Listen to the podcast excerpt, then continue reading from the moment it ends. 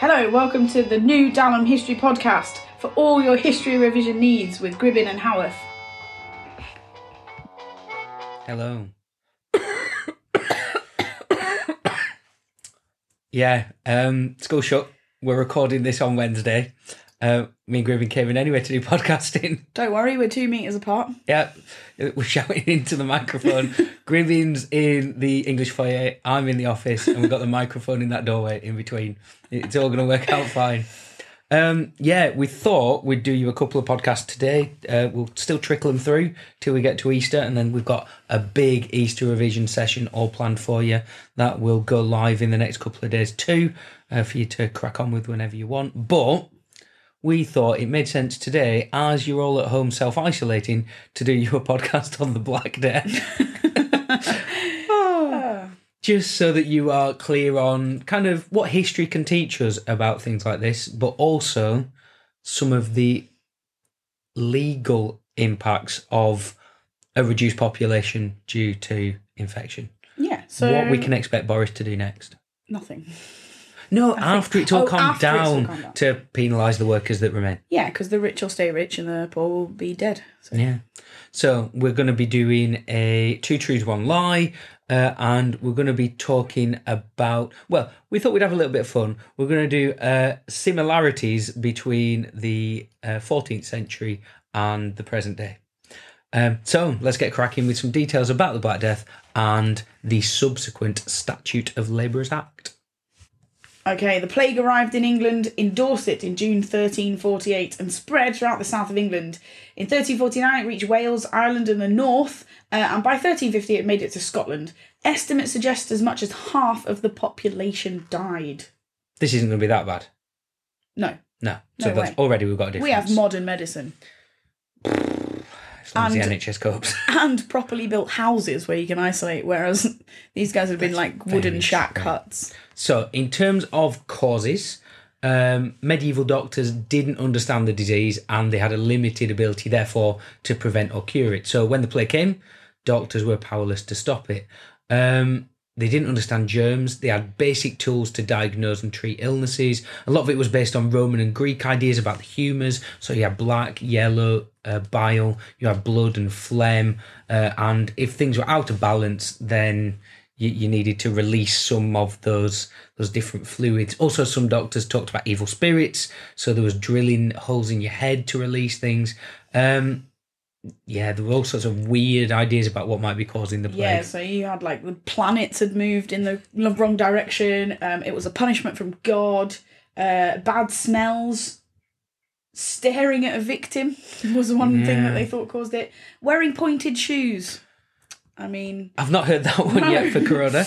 Um, and also strangers to villages too were blamed. actually, no, I have read that, has on links, Facebook. Yeah. I've read that quite a few times on Facebook. Um, this is still Brexit going on, isn't it?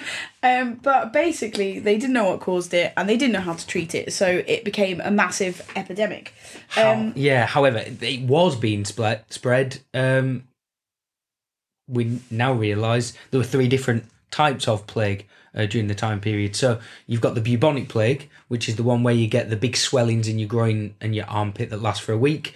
Um, if they burst, you had a chance of um, surviving. Not if you burst them intentionally, but if, If they, they reach the point of natural bursting, um, that that's a sign of recovery. About thirty to sixty percent of the population of Europe died from the plague. Uh, 50% chance of death on the bubonic plague.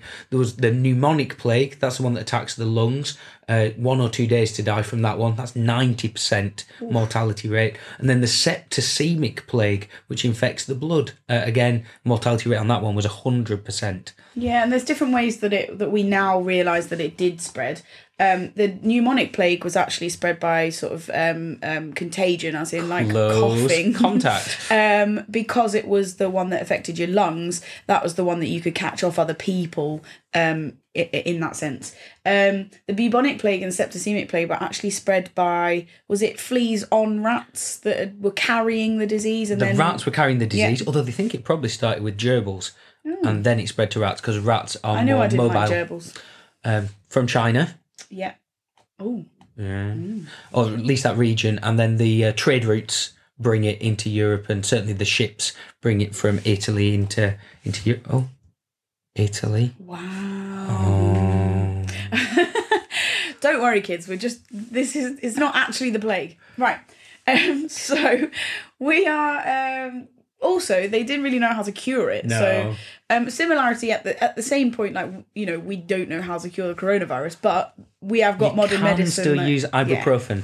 That they've now come out and said that ibuprofen, that is paracetamol, probably okay. hydration, all those sorts of things. again they- eh, similarities in that people are desperate to find a cure, but also desperate to suggest things that don't work. Yeah. Parallels even 700, 800 years later. Um, so some of the cures that they listed in the 1300s were Oh, some um, good ones. Go on, Grapes. rubbing onions, herbs, or a chopped up snake (brackets if available) on the boils, or cutting up a pigeon and rubbing it over an effe- infected body. Right, okay. I mean, you are desperate when you're thinking, ooh, pigeon, gonna rub that on my body. Oh, Uh, what else? Drinking vinegar, eating crushed minerals, arsenic, mercury, or even ten-year-old treacle. I mean, the vinegar might work. That's a good cleaning, cleansing agent. probably not for septicemia. No. Um, sitting close to a fire or in a sewer to drive out the fever. okay. Um, There's People- the yeah. There's the flagellants. I remember them. Uh, kind of, if you punish yourself, God won't need to punish you with the plague. Yeah. So whip yourself. Um. And, and um, and yeah, they used to look at each other's pee as well, didn't they? yeah, and It's like even col- taste it to Yeah. test what it uh, is that tells you someone's sick. It also tells you that you're sick.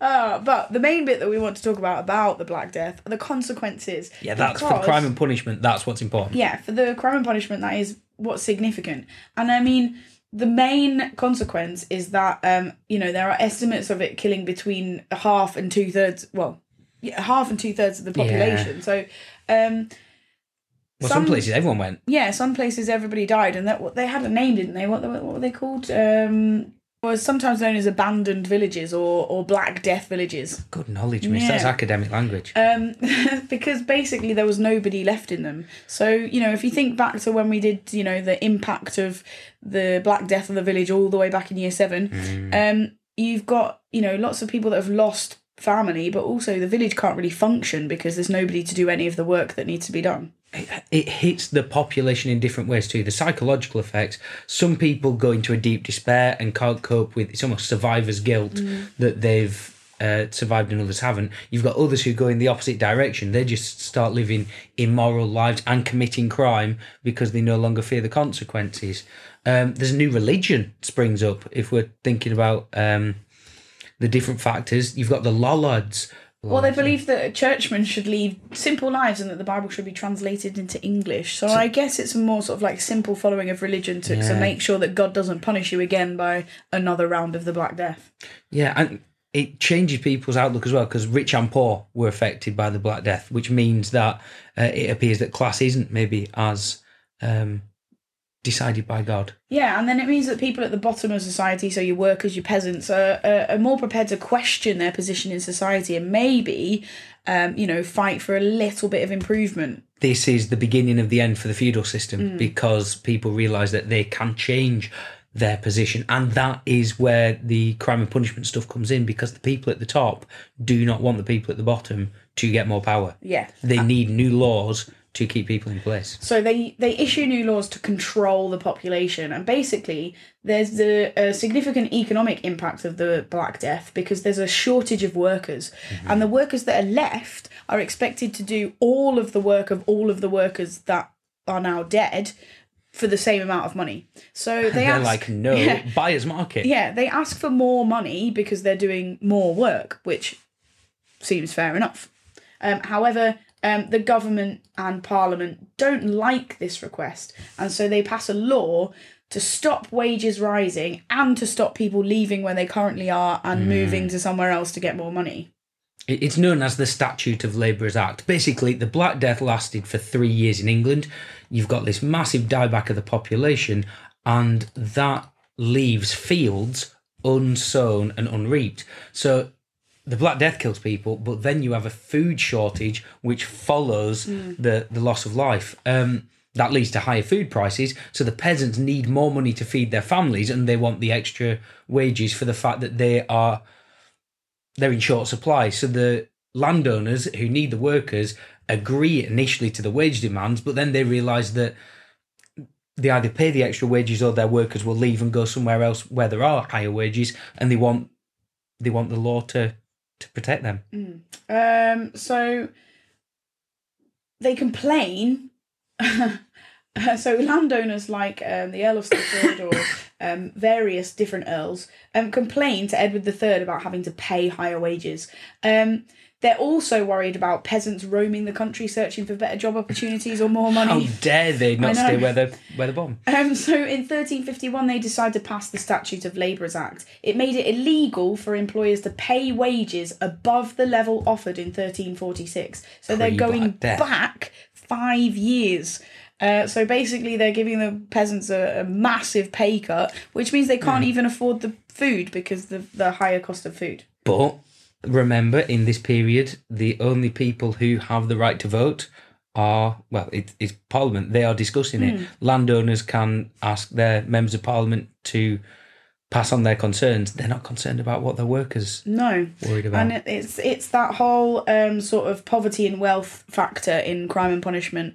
The people that are the wealthy ones tend to be involved in the lawmaking process, and so therefore create laws that benefit themselves. Mm.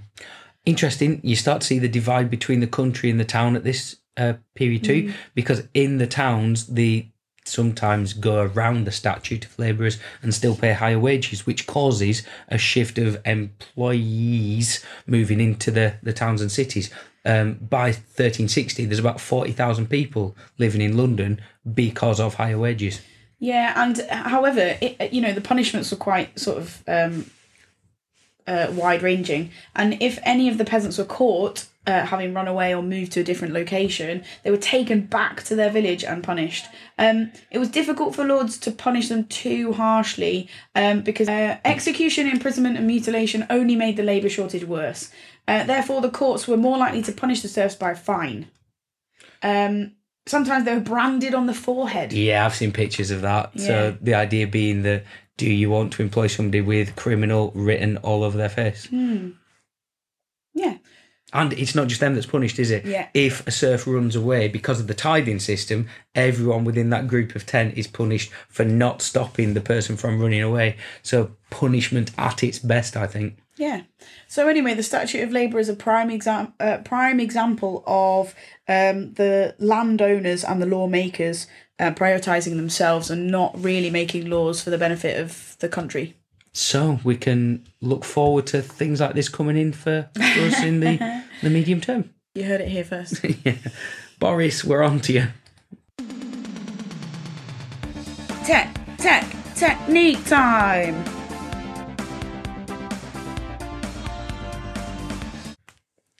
So it's not going to come up on your exam, but it's still good to practice the technique. The question is explain one way in which government reaction to infection at the time of the Black Death in medieval England was similar to the reaction to coronavirus in the 21st century.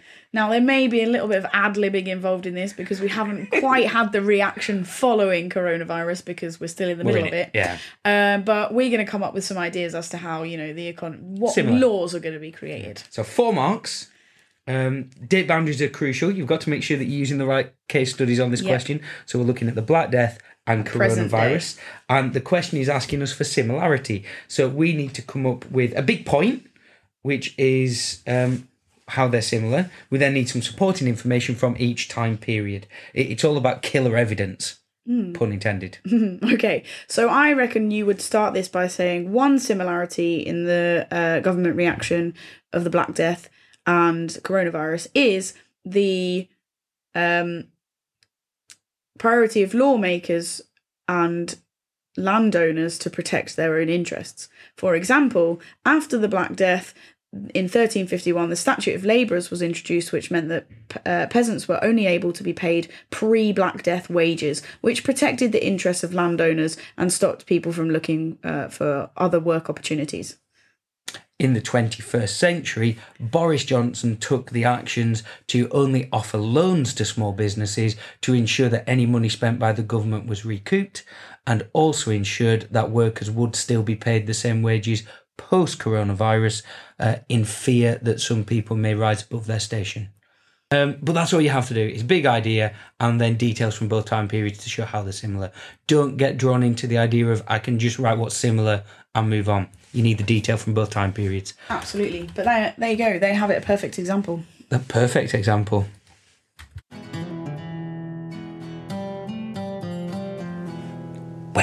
Go? So, I've had enough where else can you go, Gribbs?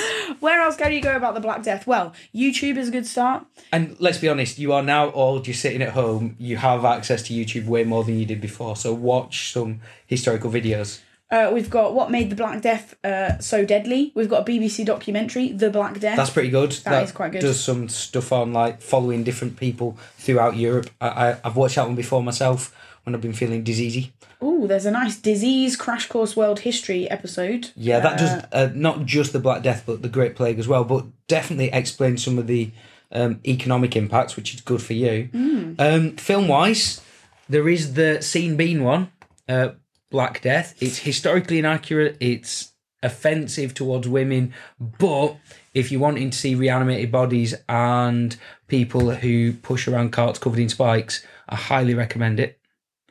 There's also isn't there a um isn't there a Monty Python sketch that's about the Black Death? Yeah, in um, Holy Grail, there's Yeah. the "Bring out your dead, I'm getting better." You, you pretty much just got it there, but still, it, it it's there to watch. It's on, Um, it's on YouTube. Of course, it is. It's called Eh, the Not Dead Yet scene. there we go. Okay. um, there's the um, Nicolas Cage film, Season of the Witch. Um, that's got some good graphical stuff of plague victims. If you want to see what they look like with some gruesome stuff, go for that. Um, What else? You've got uh there's also uh the story of the Pied Piper. I mean that's about Black Death, isn't it? It is. It's all plaguey stuff. So plenty to go out there, kids. And don't forget, revision guides have stuff in them. Really? No, absolutely not. This podcast, it's all you've got.